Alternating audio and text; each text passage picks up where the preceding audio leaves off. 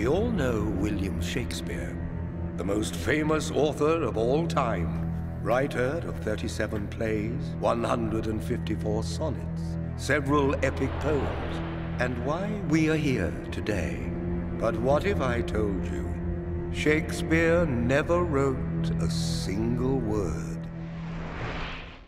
Hola, ¿qué tal amigos? Bienvenidos a un podcast más de Sala Común, el podcast en el que hablamos de los temas que se tratan en los libros, no de un libro como tal, y el día de hoy hablaremos de uno de los autores más importantes de la historia de la literatura.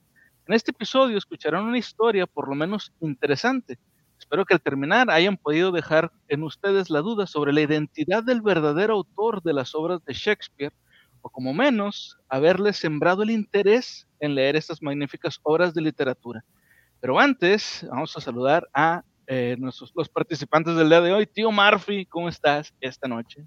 ¿Qué tal, gente? Feliz, feliz porque ya llevamos una semana más, un, una semanita más de este año cumpliendo puntual y cabalmente para ustedes el, el contenido. Lo prometido es deuda, ya habíamos comentado que íbamos a hablar de Shakespeare, pero no en el sentido tradicional y, y tan rebuscado, donde las, el significado de sus obras y los versos que Lickard, no, no, no, no, no. Aquí venimos a destrozar la realidad. Como saben, lo que estamos comentando es meramente entretenimiento, pero tenemos algo de razón, entonces no se despeguen, se va a poner muy, muy, muy interesante el día de hoy. El tema está para darle sabroso. Está picosón. Que ha habido Y también- ya se empezó a conectar el chat. Ah, excelente, Antonio. Bienvenido, Antonio. Y bueno, el, el día de hoy tenemos también de invitado a nuestro gran y queridísimo amigo Agus Holmes. ¿Cómo estás, Agus?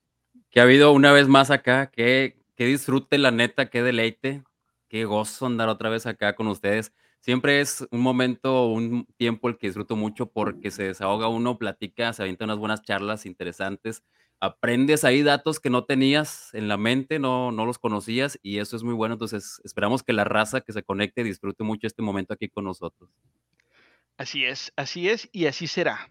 Y bueno, pues este, antes de comenzar me gustaría recordarles que si les gusta nuestro contenido, por favor denle like y compartan, suscríbanse a nuestro canal y al resto de nuestras redes, que eso nos ayudaría muchísimo y nos motiva a seguir adelante con este proyecto. Y si nos sigues en Twitch, puedes participar directamente en el podcast con tus comentarios. Además, puedes apoyar a través de paypal.me diagonal BP Mundial, Stream Elements o Streamlabs. Por lo que te cuesta un café, puedes ayudar a que este sueño continúe y seguir fomentando la literatura. Sus donaciones son muy valiosas para nosotros, así es que te ganarás nuestro cariño para siempre. Y si necesitas que alguien reciba sus pataditas en las costillitas, lo hacemos. Claro que sí. Ahí les dejamos todos los enlaces en la descripción.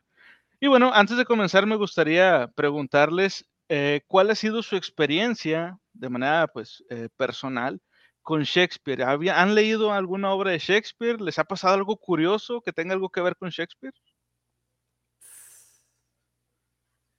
Comenta, Gus. Tienes una cara de, tienes una cara de yo fui Julieta de algún Romeo. Platícanos. Ah, Caray, Fuiste, fuiste Ya me un- quité la peluca. Ay, güey. En este momento soy Romeo, hermano. No, fíjate que yo realmente, ah, como soy muy poco eh, amante de, de lo que es el teatro, no leo mucho teatro realmente. eh, no, no he leído así grandes, o no he leído obras de este cuate, pero he investigado así datos solamente, de, porque había escuchado ya esta, es- esta situación de que no, no fue él quien escribió, no fue él el autor, eh, no hizo él todo esto que se presenta o todo lo que se conoce de él, realmente no son sus obras. He leído algunos datos y la verdad es, es el acercamiento que yo he tenido más que nada al autor, no a sus obras, realmente. Sus obras todavía no me he adentrado, no he leído alguna de, ellas. Algún día quizá tendré la cosquillita de, le- de leer un poquito más de, de su poesía, de, lo que es el, el teatro que formó pero mi acercamiento más ha sido hacia el, el autor en sí, que pues aunque hay muy poca información de él, algo se, se descubre siempre que lo busca uno. Sí, sí, definitivamente. ¿Y tú, tío Murphy? fíjate que el acercamiento a Shakespeare para mí o para un- una persona que en, en sus tiempos eh, tenía un tipo de lectura que no estaba tan enfocada a lo teatral como comentaba Agus, yo lo empecé a ver mucho por parodias, porque parodiaban mucho Macbeth, porque parodiaban mucho Romeo y Julieta, porque hacían algún tipo de comentario eh, hacia Shakespeare o lo representaba mucho con el ser y no ser y te llamaba la atención, Sí. sobre todo porque en programas infantiles, hablo de los Looney Tunes, hablo de, de, de sus tiempos, Tiny Toons inclusive, hablo de lo que es Rocco, cualquier, el canal que tú me digas, te pasó alguna escena relacionada con, con la, la literatura de Shakespeare. Entonces, Del 95 para atrás. y, y es buenísimo, y es buenísimo, el contenido era muy bueno. Entonces Sí. te llama la atención y llegas a un punto en donde te interesa saber un poco más. Hay una parodia en un videojuego que me gusta, que esto es una referencia totalmente videojueguil a Shakespeare, donde hay una misión que se llama Romeo y Julieta, que tratas tú de recrear la historia de, de Romeo y Julieta para que se encuentren. Sucede hasta la parte en donde, eh, donde Julieta practica la automorición con un veneno para poderse, pues, escapar de más. Y Romeo, antes de darle el beso a Julieta, se le queda viendo a su prima y se va con ella. Y ahí se acaba la historia. Ah. La misión se llama cual, Romeo y Julieta. El juego el que lo quiere investigar se llama RuneScape. Es un juego inglés, es de RPG. Pero me encantó porque la referencia literaria es muy completa. Tú prácticamente te la pasas durante toda la misión llevando cartas y poniéndote de acuerdo. Y, y al final Romeo se va con, con la prima de Julieta y se queda toda enojada Julieta. No está, está- está muy bueno. Ese es mi acercamiento. Yo creo que mucha de la gente que tuvimos un acercamiento aquí fue a través de televisión.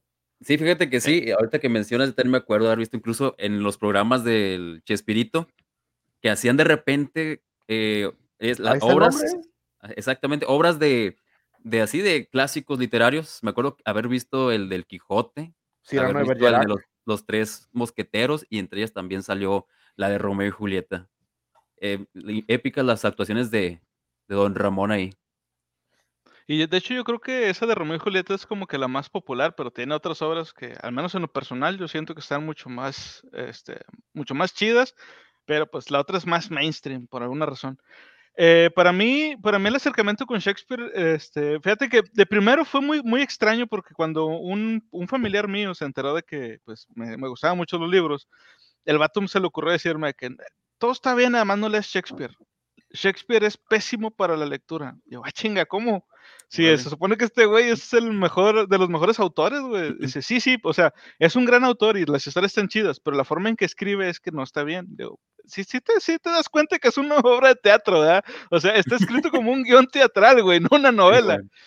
Este, y, y el vato me decía eso de que no, no, es que es horrible y la chingada. Y eh, estúpidamente le hice caso como durante dos semanas. y luego ya agarré yo los libros y dije, ah, este güey está pendejo. Y ya empecé a leerlos yo y ya me di cuenta que sí, estaba pendejo él, efectivamente.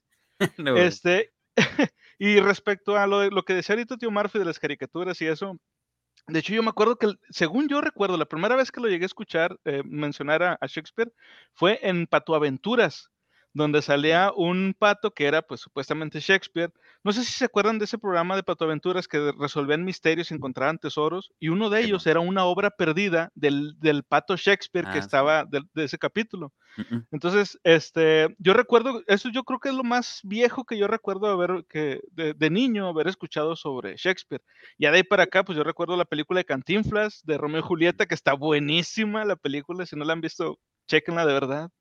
En las caricaturas de Beetlejuice hay un capítulo donde hacen una obra teatral y hacen Romeo y Julieta precisamente también, pero reviven a Shakespeare, güey, en la caricatura. Ah, man. Entonces, está, está muy, muy chido. Y también en, en otras películas. De hecho, salió en, en la serie esta nueva, no sé si ya la vieron, este, la de Buenos Presagios. Hay una parte donde van al Teatro Globe, que es el teatro que tenía Shakespeare. Y pues obviamente referencias literarias está en Mundo Disco. Hay una, hay una novela, este, si no mal recuerdo, es en la de Brujerías. Toda la novela son puras referencias a Shakespeare. De hecho, sale un personaje que es un escritor de obras de teatro que te lo pintan tal cual si fuera Shakespeare, nada más que chaparrito. Entonces, Pero- este, así es como yo, yo lo llegué a escuchar.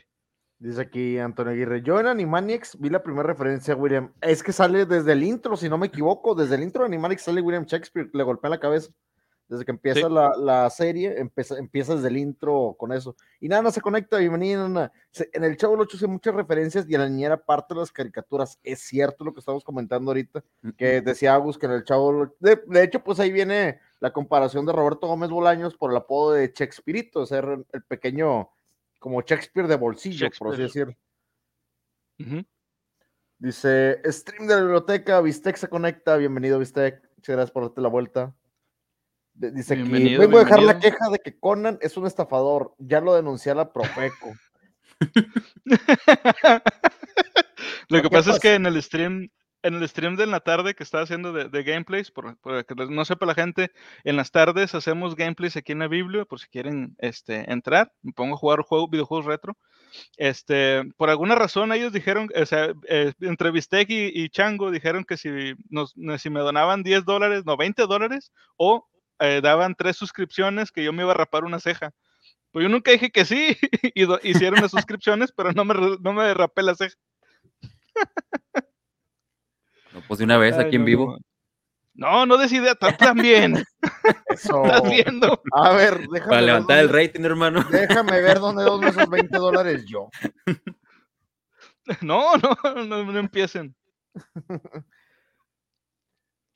Mira, aquí ya, ya, aquí Antonio. También dice, ya siéntese, señora. Eso. Ya se están peleando el chat. Qué bonito chat.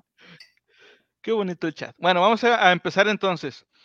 William Shakespeare, el bardo, cuando escuchamos su nombre nos dejamos llevar por visiones de trajes pomposos, la frase ser o no ser, y Leonardo DiCaprio en la película de 1996 Romeo y Julieta, o mi favorita, Arnold Schwarzenegger como Hamlet en la película de El último gran héroe. ¿Se acuerdan de esa escena? Sí, güey. Que se queda dormido el morrillo cuando le están contando sobre la obra de, de Shakespeare y el vato sueña que es eh, Schwarzenegger, es Hamlet. es la mamada, es genial, güey.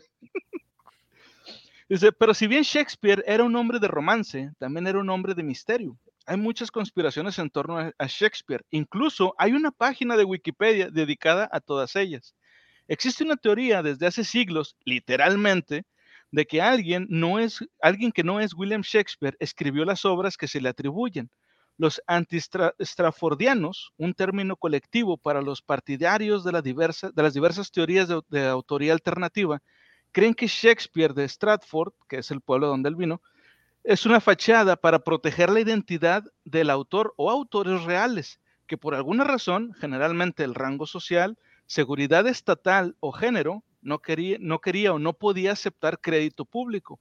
Aunque la idea ha traído mucho interés político, todos los eruditos e historiadores literarios de Shakespeare, salvo unos pocos, la consideran una teoría marginal, y la mayoría la reconoce solo por refutar o desacreditar estas afirmaciones.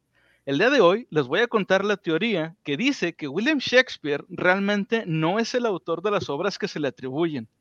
Eh, me, me, comentabas hace un momento, Agus, que tú ya habías escuchado esta historia. ¿Dónde fue que la escuchaste tú primero? Fíjate que la escuché y fue ahí donde conocí a este autor también, creo que es español, a Santiago uh -huh. Posteguillo, en su libro La noche que el Quijote le... No, La noche que Frankenstein leyó el Quijote. Es un libro muy, muy bueno, muy, muy cortito y fácil y rápido de leer. Trae historias sobre diferentes obras que han sido muy importantes en la historia, desde el Quijote, desde justamente las obras de Shakespeare, entre otros, Harry Potter. Uh -huh. Nos cuenta cómo fue que surgieron datos que quizá mucha gente desconoce o quizá no hemos tenido muy presentes atrás de, la, de lo que representa la obra. Y fue justamente aquí donde encontré esta historia o esta, es, esta, sí, o es, este problemita de Shakespeare de que eso no es el autor o es la, quien llevó a cabo todas estas obras que son increíbles, que todo lo que conlleva este trabajo. Y fue ahí donde yo me saqué de onda porque dije, ah, caray, pues es, un, es uno de los más pesados en el tema de literatura. No es cualquier cosa, no es cualquier afirmación. Eh, el hecho de decir de que, pues no, la obra de, de, Shakespeare no le pertenece a Shakespeare, porque pues cambiaría muchísimas cosas. No estamos hablando de un autor de un siglo atrás, son varios siglos atrás. Eh, y sí, me, sí fue una de las historias que presentó Posteguillo ahí que me causó más inquietud y que se convirtió de mis favoritas en las que vienen ahí, además de la del Quijote. Pero ahí fue donde yo primeramente la escuché con, la, con esta, este libro de, de Posteguillo que la verdad desde ahí yo comencé a buscar, después de eso, unos meses después comencé a buscar ahí información, ya después lo, lo, fui olvidando y hasta ahora que se da este momento de poder debatir entre, eh, ¿será o no será este vato el, el, autor verdadero de toda esa obra? Que hay muy buenos argumentos, hay que decirlo, hay muy buenos argumentos de aquellos que dicen que no es. La verdad es que sí te ponen a pensar y hay argumentos incluso eh, de los que defienden que sí es el autor, hay argumentos que dices, ay, jole, está un poco débil tu argumento, hermano, y, y me, me, está convenciendo más aquel. Pero pues la verdad es que sí es un tema muy interesante y bueno, ya me alargué mucho. Fue ahí donde lo escuché yo. No, no, no, pero está muy bien. No, está muy bien. Es tu expresión, viejo. Y la verdad, entendemos mucho cómo te apasiona el hecho de que dice, ah, Edsig Boy se conecta, bienvenido. Dice, el Bienvenido, Rey Eddie. León es mucho mejor que Macbeth. Eh, pues si eres furro, sí. Definitivamente sí, te entretiene más. A, a- a- furros Definitivamente hay más furros. Sí, es un poquito más furry, pero pues sí, prácticamente es la base de la historia, el tío que mata al, al- al rey y la verdad es lo mismo. Pero no, pero en Macbeth se matan todos, ¿no? En, en Macbeth terminan muriéndose todos. Los principales, la familia. Sí. Entonces, pues, es otro tema. Dice, BP Mundial, invento de estafa. También te queremos mucho. Ya tenemos NFTs para ti, por si quieres comprarlos de Chile, están disponibles. Hay, hay, Ok. NFTs. ¿Y tú, tío Murphy, habías escuchado antes ya esta, esta teoría? Yo tenía, sí, ya lo había escuchado anteriormente, como siempre en esos foros oscuros del internet, donde la gente comenta cuánta idiotez sale, pero como dice Agus, de repente te 4chan. ponen a pensar. "Eh, el Discord de la Biblia. Pero se pone interesante la plática y escuchaba mucho la teoría de que, de que Shakespeare realmente era un alcohólico que cambiaba este, sus versillos por bebida en los, en los bares y tuburios de la ciudad. Y se me hacía como que muy lógico por la, el semblante que tenemos de, de William Shakespeare y luego la gente como empieza a comentar esas teorías, como dice Agus, hay evidencia no tan sólida para poderlo de- dar como un hecho así tal cual, pero yo lo escuché en, eso- en los- esos forillos, esos forillos donde la gente comenta y dice lo que se le plazca. Como dicen por ahí, los callejones, los callejones oscuros de internet.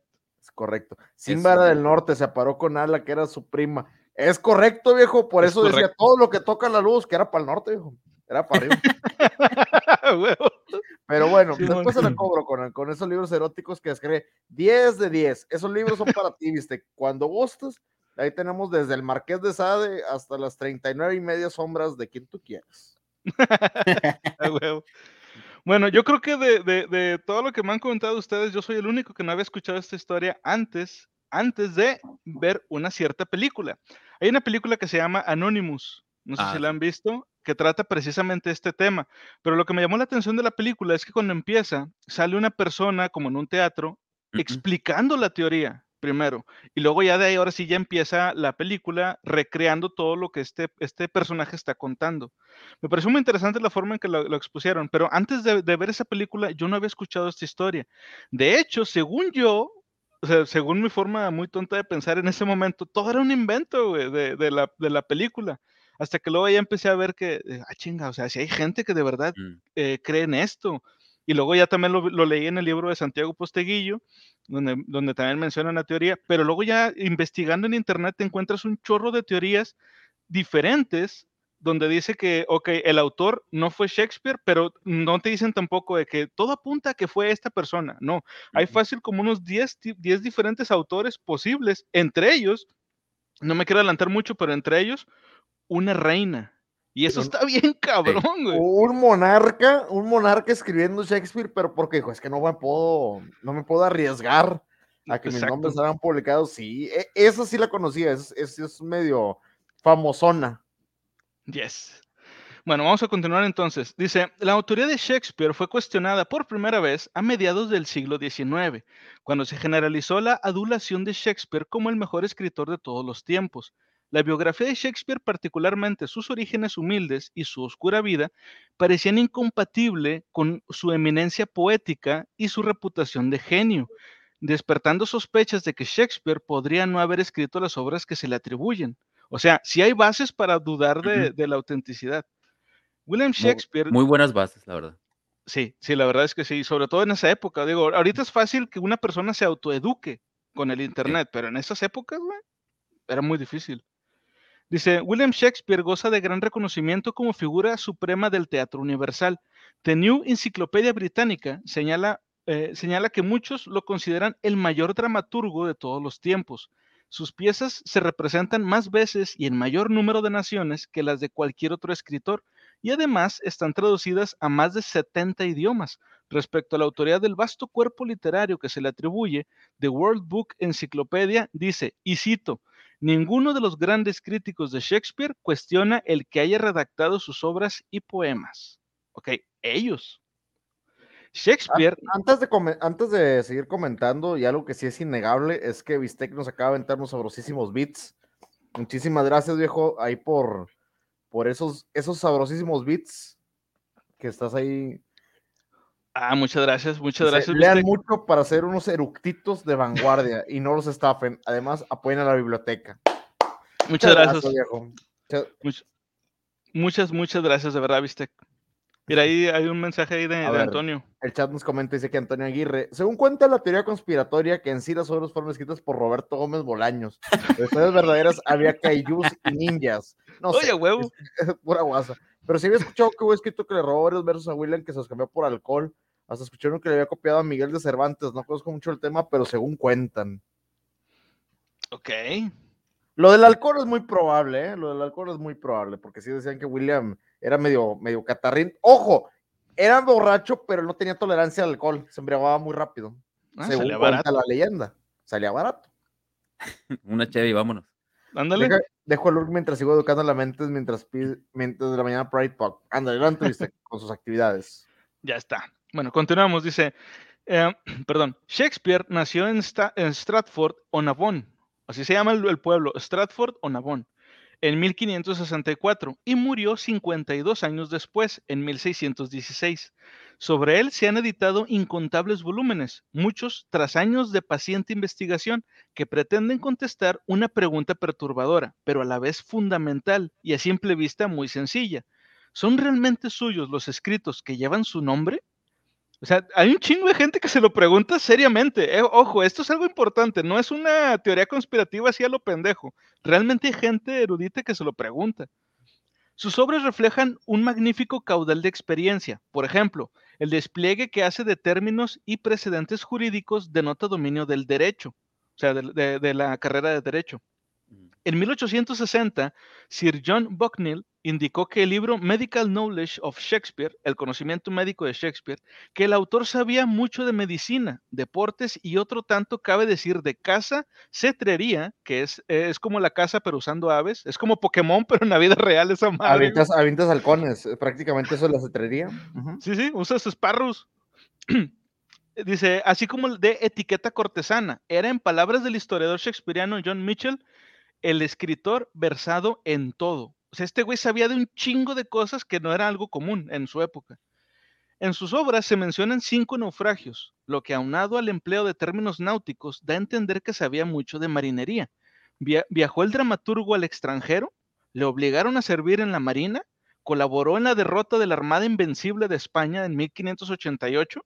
responder afirmativamente a cualquiera de estas preguntas respaldaría a Shakespeare como autor de sus obras, pero no hay pruebas, al menos no pruebas contundentes. Al igual ocurre con su conocimiento del mundo militar, incluida la jerga de, soldados de infantería de la época.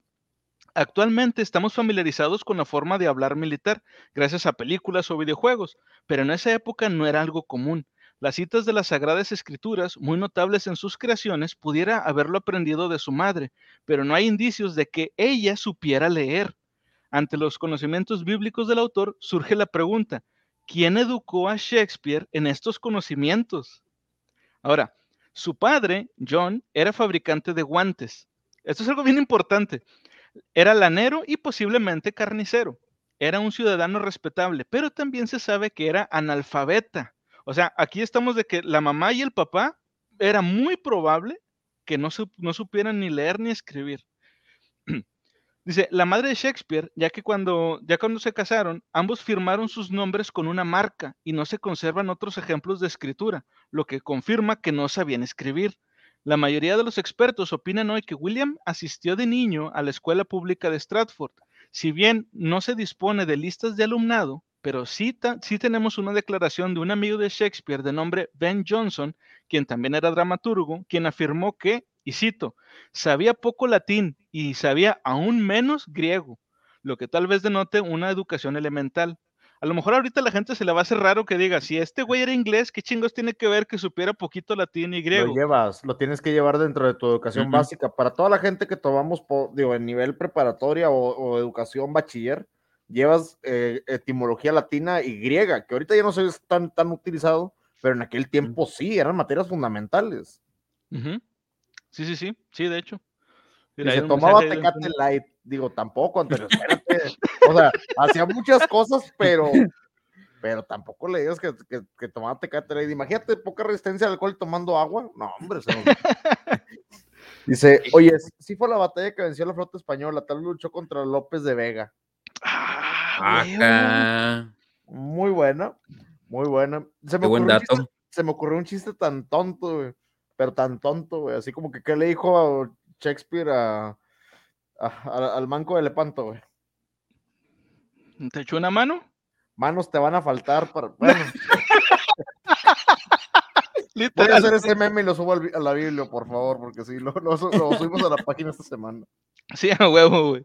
Literal y literariamente. Eso, eso, se me ocurre otro, pero ese te lo va a pasar acá en private, va a ser uno de los Simpsons. Ok, ok. ¿Qué? ¿Eres fan de Shakespeare? Ay, no, no mames. Bueno, continuamos. Dice, la ausencia de pruebas documentales de la educación de Shakespeare es a menudo parte de los argumentos de los teóricos. La King's New School gratuita de Stratford estableció en 1553 estaba aproximadamente a, me- a media, a media milla de la casa de la infancia de Shakespeare. Las escuelas de, eh, de gramática variaron en calidad durante la era isabelina y no hay documentos que detallen lo que enseñó en la escuela de Stratford. Sin embargo, los planes de estudio de las escuelas primarias eran en gran medida similares y el texto básico en latín fue estandarizado por decreto real.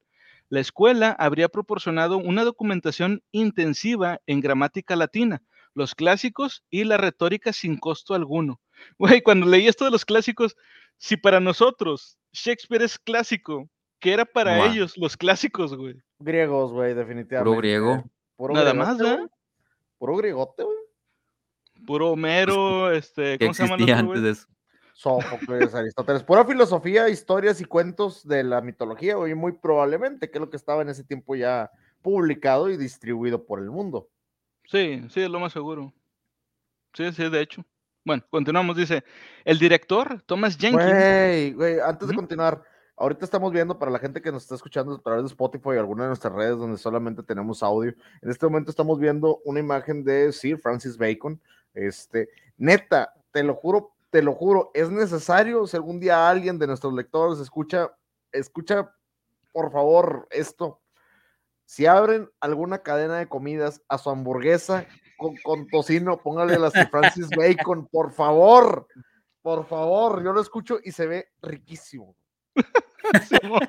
Después de esta idiotez que con la que acabo de interrumpir, continuemos por favor con el, pro- con el programa. No, no, no, Doble- es que tienes doble un punto, carne, doble carne y extra de tocino. A A huevo. güey. A ver, ahorita que nos antojamos un poquito, un, po- un poquito, ¿qué llevaría la, la William Shakespeare? Si tú tuvieras que ponerla así, Francis Bacon es muy fácil. Va a llevar ahí su. Yo digo, yo digo que esa sería, la William Shakespeare sería el, el fraude del menú. ¡Ah, pero una de tofu, güey! Una De tofu, güey.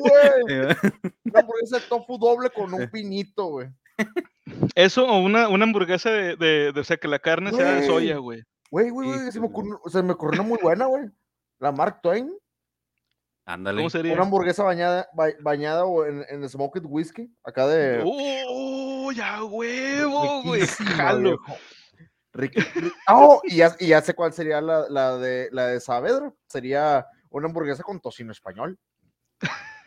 Con, con jamón, con jamón serrano, güey. Con jamón ibérico, güey. Ibérico. chingón, ¿no? Bueno, a eso las dejamos para la gente que tenga planeado poner una hamburguesería, ya saben, Ahí tres idea. hamburguesas que pueden hacer. Tres por lo, me- por lo menos. Y si quieren más consejos, ahí están las bibliomonedas. Hagan preguntas, que para eso están. Ah, sí, sí, ahí están las biblioneras Dice- para que le pregunten lo que quieran. La Divina Comedia sería un clásico. Sí, sí, definitivamente. sí. Co- co- o sea, por las épocas de salida, sí, definitivamente. Y de Sí diferentes sería. O sea, niveles. bueno, Sí, sí, sí, de hecho. Bueno, continuamos. Dice, el director Thomas Jenkins y los instructores eran graduados de Oxford.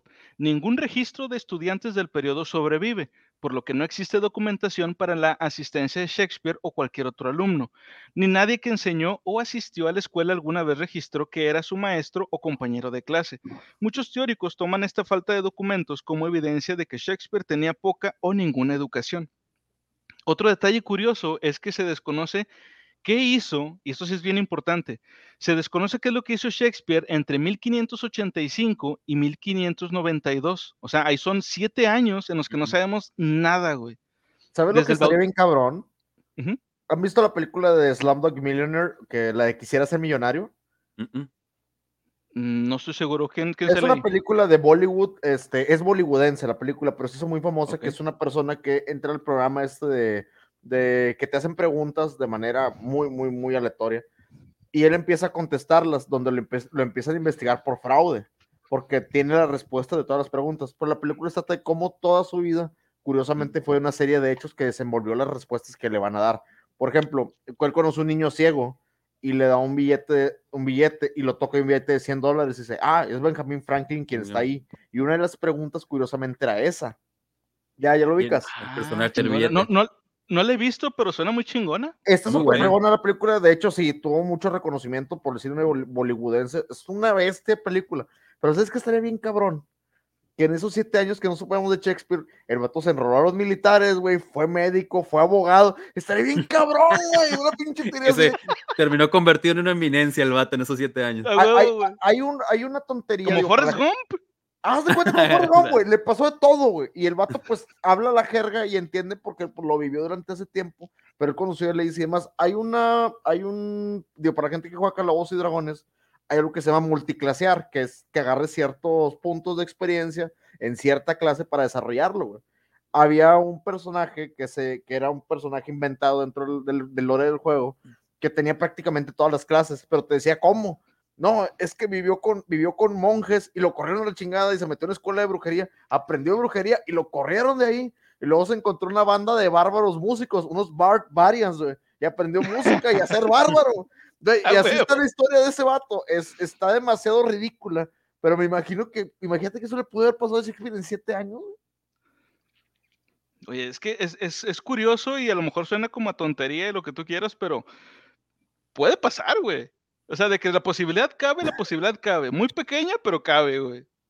Pues y eso, eso de alguna manera, en dado caso de que se pudiera comprobar o encontrar algún indicio de, de qué fue lo que hizo este vato en ese, en ese tiempo, en esos siete años, que pudiera comprobar algo así, tumbaría esa, esa, ese cuestionamiento o ese argumento que dicen los que están en contra de que este vato pues no tenía la universidad, o sea, no hizo ni siquiera la universidad. ¿De dónde fregado sacó esa profundidad en sus escritos, ese vocabulario, ese conocimiento eh, matemático, de leyes y de tantos temas que, oye, la calle también enseña, ¿eh? La calle también enseña. Digo, la gente, la, biblioteca te recomienda que nunca dejes de estudiar, pero la calle también te puede dar lecciones. Dice que Antonio Aguirre se fue de borrachera. ¿Vieras cuánta gente interesante he conocido en borracheras?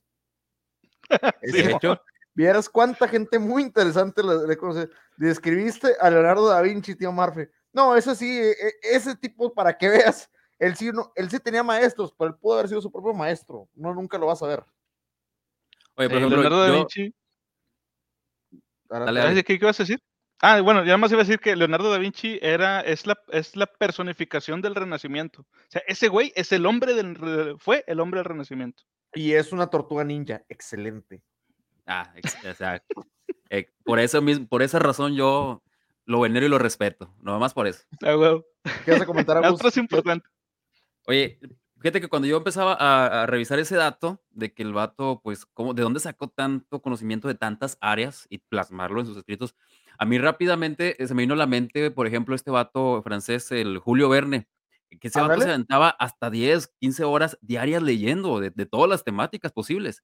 Y tú lo ves plasmado en sus novelas eh, de aventura, de lo que sea, tú ves el vato cómo maneja conocimiento de, ciencia, de matemáticas, de, todo tipo de cosas, pero sabemos y está respaldado de que ese vato era, era una rata de biblioteca.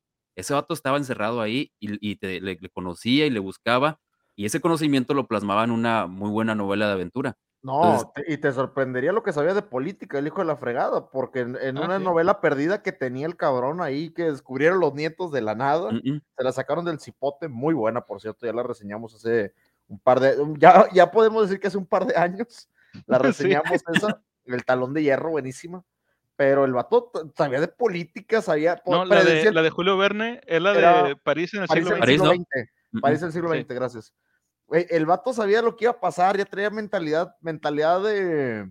Fuera lo que viera en el futuro, veía la sociedad, güey. ¿Te, das cuenta qué tan cabrón tienes que llegar a ser para, para poder predecir todo esto? Y como tú dices, hacer una rata de biblioteca. Ahora imagínate, en siete años que no sabemos de Shakespeare, ¿dónde fregado se metió? Sí, güey. Sí, quién sabe dónde se habrá metido el cabrón, pero salió, salió sabiendo todo esto. Fíjate, y eso es lo que eh, contragolpean los que defienden que sí es el autor, que dicen es que en el tiempo muerto es muy probable que él haya tenido contacto con muchos libros raros, incluso libros que no eran permitidos en la localidad o en el área donde él estaba. El detalle es que no sabemos dónde estaba ese vato en ese tiempo. Eh, y si realmente sí tuvo contacto con ese tipo de, literatura o libros que no era fácil, de fácil acceso o que no eran permitidos tenerlos o abrir sus páginas.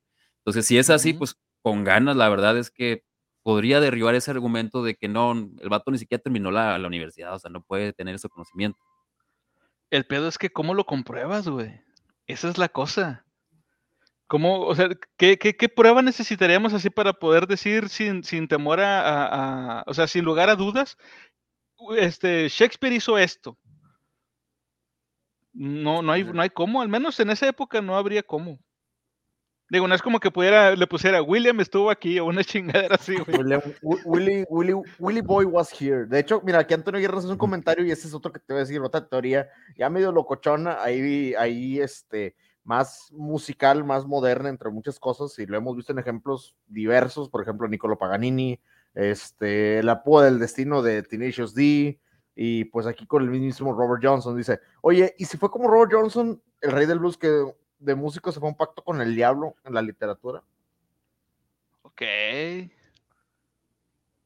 ¿Estás de acuerdo pues que Robert Johnson tiene una historia muy similar en el aspecto de que él no sabía tocar? Sí, sí, sí, sí, sí, sí, definitivamente. Y se, y se perdió un tiempo y luego volvió y volvió y les dio en su madre a todos porque tocaba con madre. Y de hecho la técnica que él usa, nadie sabe cómo era, porque siempre se volteaba. En los conciertos él, tocaba de espaldas, en los bares. Entonces, imagínate, Dios, no sé si ya habías conocido esta historia, Agus, la de Robert Johnson. No, no esa, no la tenía en mente. Bueno, pero... Eh, prácticamente le vendió su alma al diablo para ser un gran guitarrista. Y en el caso de Tenacious D, La Puda del Destino, que ese es un poquito más reciente con Black Jack, mm. eh, también es una, una trama similar. Ahora imagínate que le hubiera vendido enteramente el alma al diablo y decir, ¿sabes qué? Quiero ser el mejor escritor, no de mi época, de todos los tiempos. Va mi alma mortal. Ay, güey. Pues Ahora sí que puso su alma en funcionó. ¿Sí? bueno, continuamos, dice. Otro detalle curioso es que se desconoce, ah bueno, esto es lo de, lo de, los, lo de los años, perdón. Dice, los teóricos también se preguntan cómo fue posible que Shakespeare, sin ningún registro de la educación y antecedentes cultos que se muestren en, se muestren en las obras que lleva su nombre, pudo haber adquirido el extenso vocabulario, es lo que comentaba ahorita Agus, eh, el extenso vocabulario que se encuentra en las obras de teatro y los poemas. No sobreviven cartas, y esto, esto es bien cabrón, no hay cartas o manuscritos firmados que estén, eh, que estén firmados por, por Shakespeare. La aparición de las seis firmas autenticadas sobrevivientes de Shakespeare que caracterizan como un garabato analfabeto se interpretan como una indicación de que era analfabeta o apenas alfabetizado. Todos, están escritos con caligrafía de secretaria, en estilo de escritura común en la época, particularmente en la escritura teatral, y tres de ellas, eh, tres de ellas abrevian el apellido. O sea, no escribe tal cual la, la palabra Shakespeare, sino que eh, quita letras o las abrevia.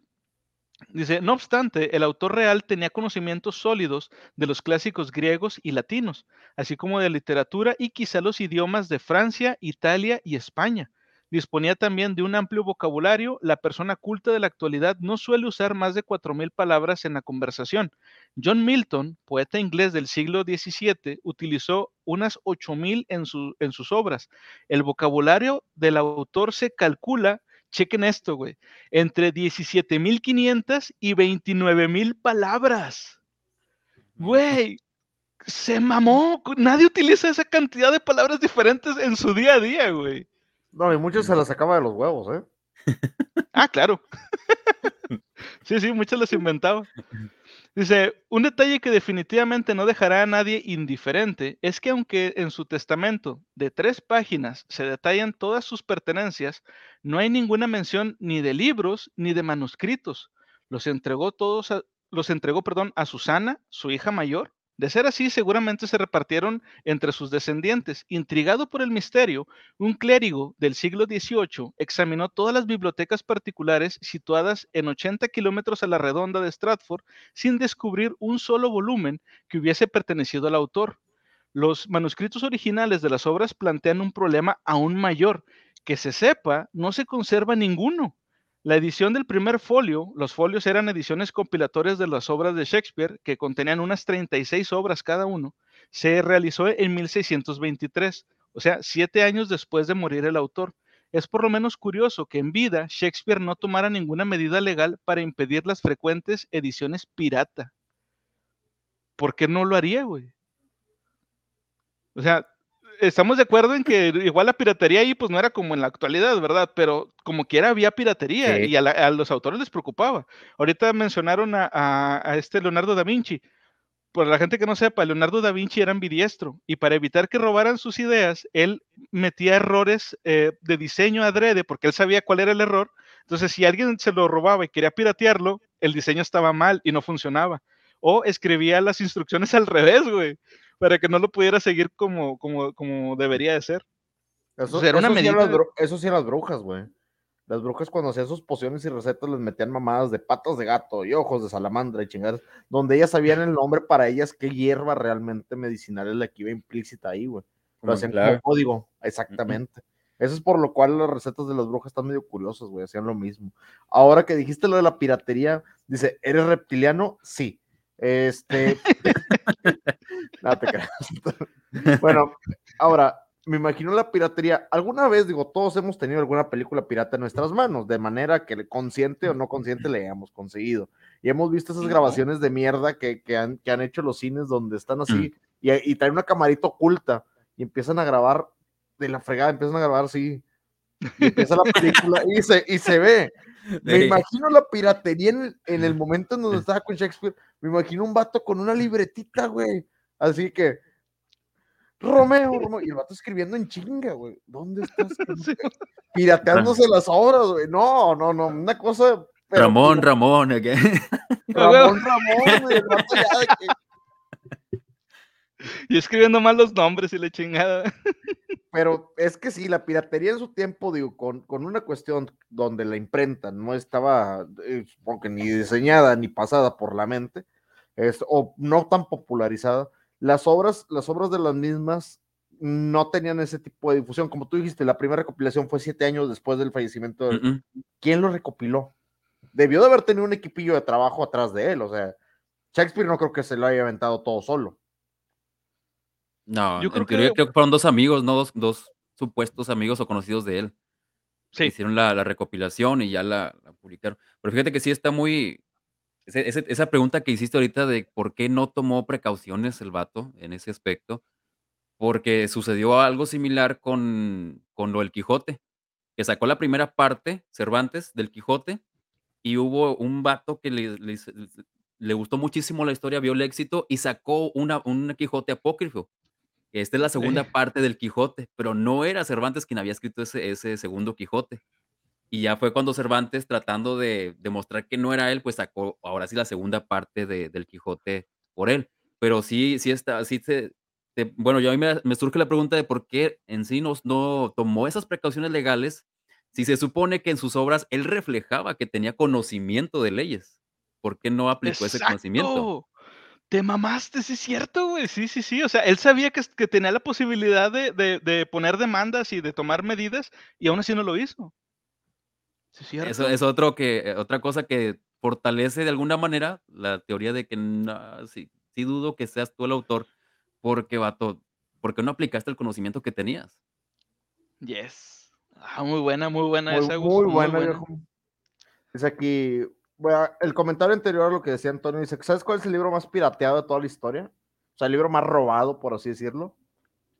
Ok. Dice, pues la Biblia, primer libro pirata, empezó con los autores ni estaban vivos cuando se publicaron sus obras.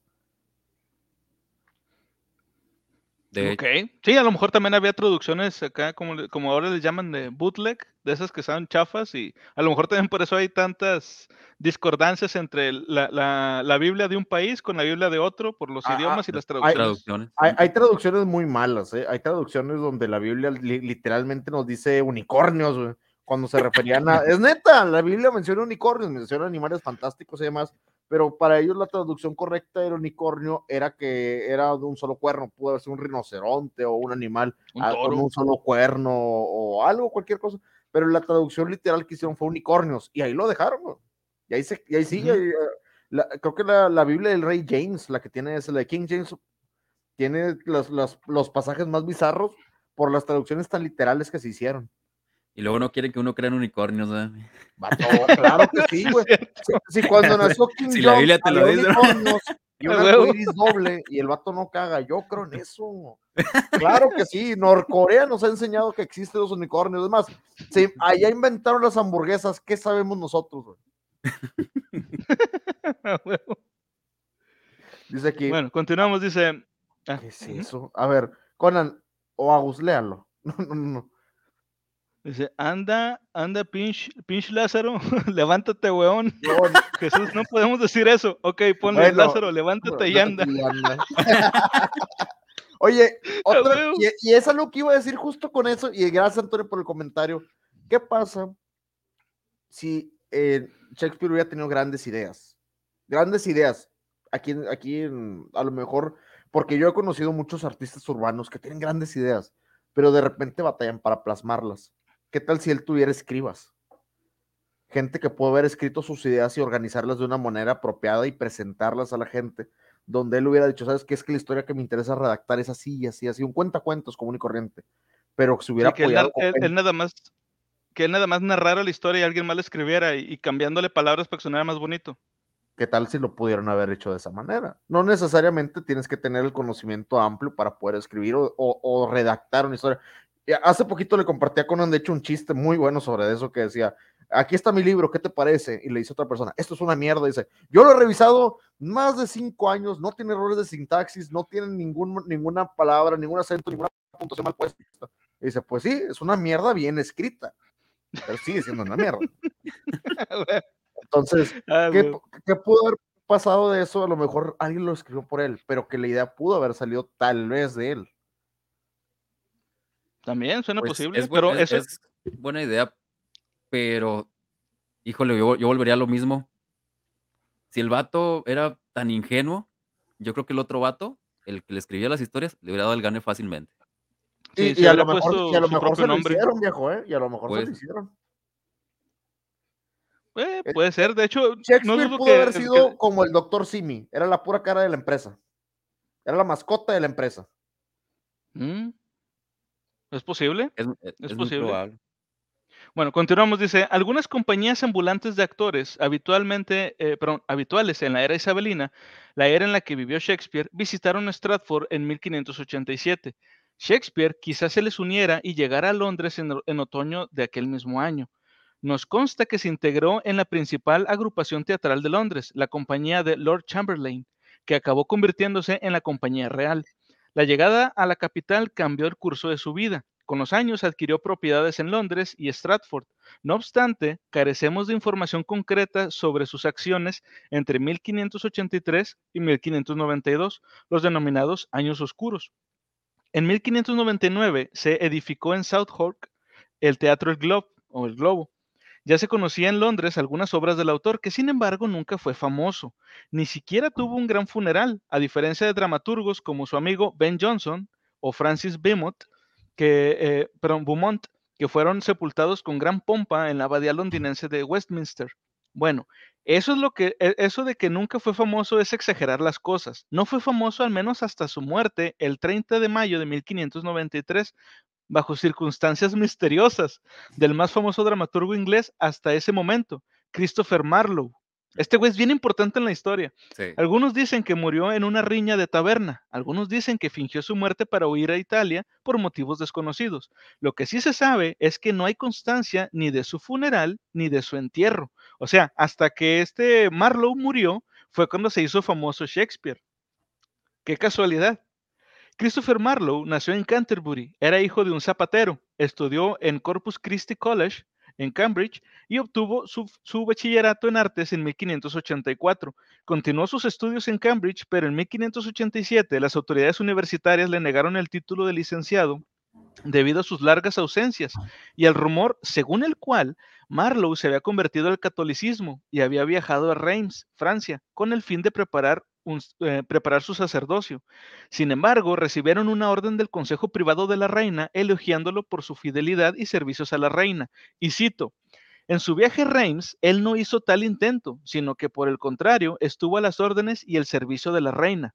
Tal rumor deberá ser acallado por todos los medios posibles. No es del agrado de la reina que el que ha estado dedicado al servicio de su país se vea difamado por aquellos que desconocen los extremos que lo han tenido ocupado. Creo que está de más decir. Ah, dime, dime. ¿Estás de acuerdo que ahí se hace una pinche teoría conspiranoica del diablo? Y ahorita vamos para allá. Ya, ya, ya, estoy, ya estoy viendo gente enchufada, ya estoy viendo ahí compadrazgos, ya estamos viendo la empresa, vato. Estos vatos la tenían políticos a final de cuentas. Sí. De hecho. Sí, sí, sí, de hecho. ¿Qué dice ahí Antonio? Dice, es como la de la de cañitas, pero esa cosa está mal escrita y todo lo que, le, todo sigue. Lo que le sigue. Sí, dice, la verdad tenía un asiático haciendo las obras y le pagaban con arroz. A huevo. Bueno, dice, creo que está, más, está de más decir que después de recibir este comunicado, a Marlowe se le entregó la licenciatura. Fue así, a huevo, güey. Si te dice la reina que se lo dé, se lo vas a dar a huevo, güey. Güey, No te lo puedes poner. No, no, ¿Dónde te le pones al pedo, güey? Todavía la, la guillotina todavía era legal, güey. La guillotina todavía era legal, güey. Dice, los argumentos presentados por los defensores de esta teoría comparten varias características. Intentan descalificar a William Shakespeare como autor y generalmente ofrecen argumentos de apoyo para un candidato sustituto. A menudo postulan algún tipo de conspiración que protegió la verdadera identidad del autor que, según dicen, explica por qué no existe evidencia documental de su candidato y por qué el, registro histórico respalda la autoría de Shakespeare. Va, la mayoría de los teóricos sugieren que el canon de Shakespeare exhibe un amplio aprendizaje, conocimiento de idiomas extranjeros y geografía, y familiaridad con, el corte, con la corte perdón, y la política isabelina y jacobea. Por lo tanto, nadie más que un individuo altamente educado o un miembro de la corte podría haberlo escrito.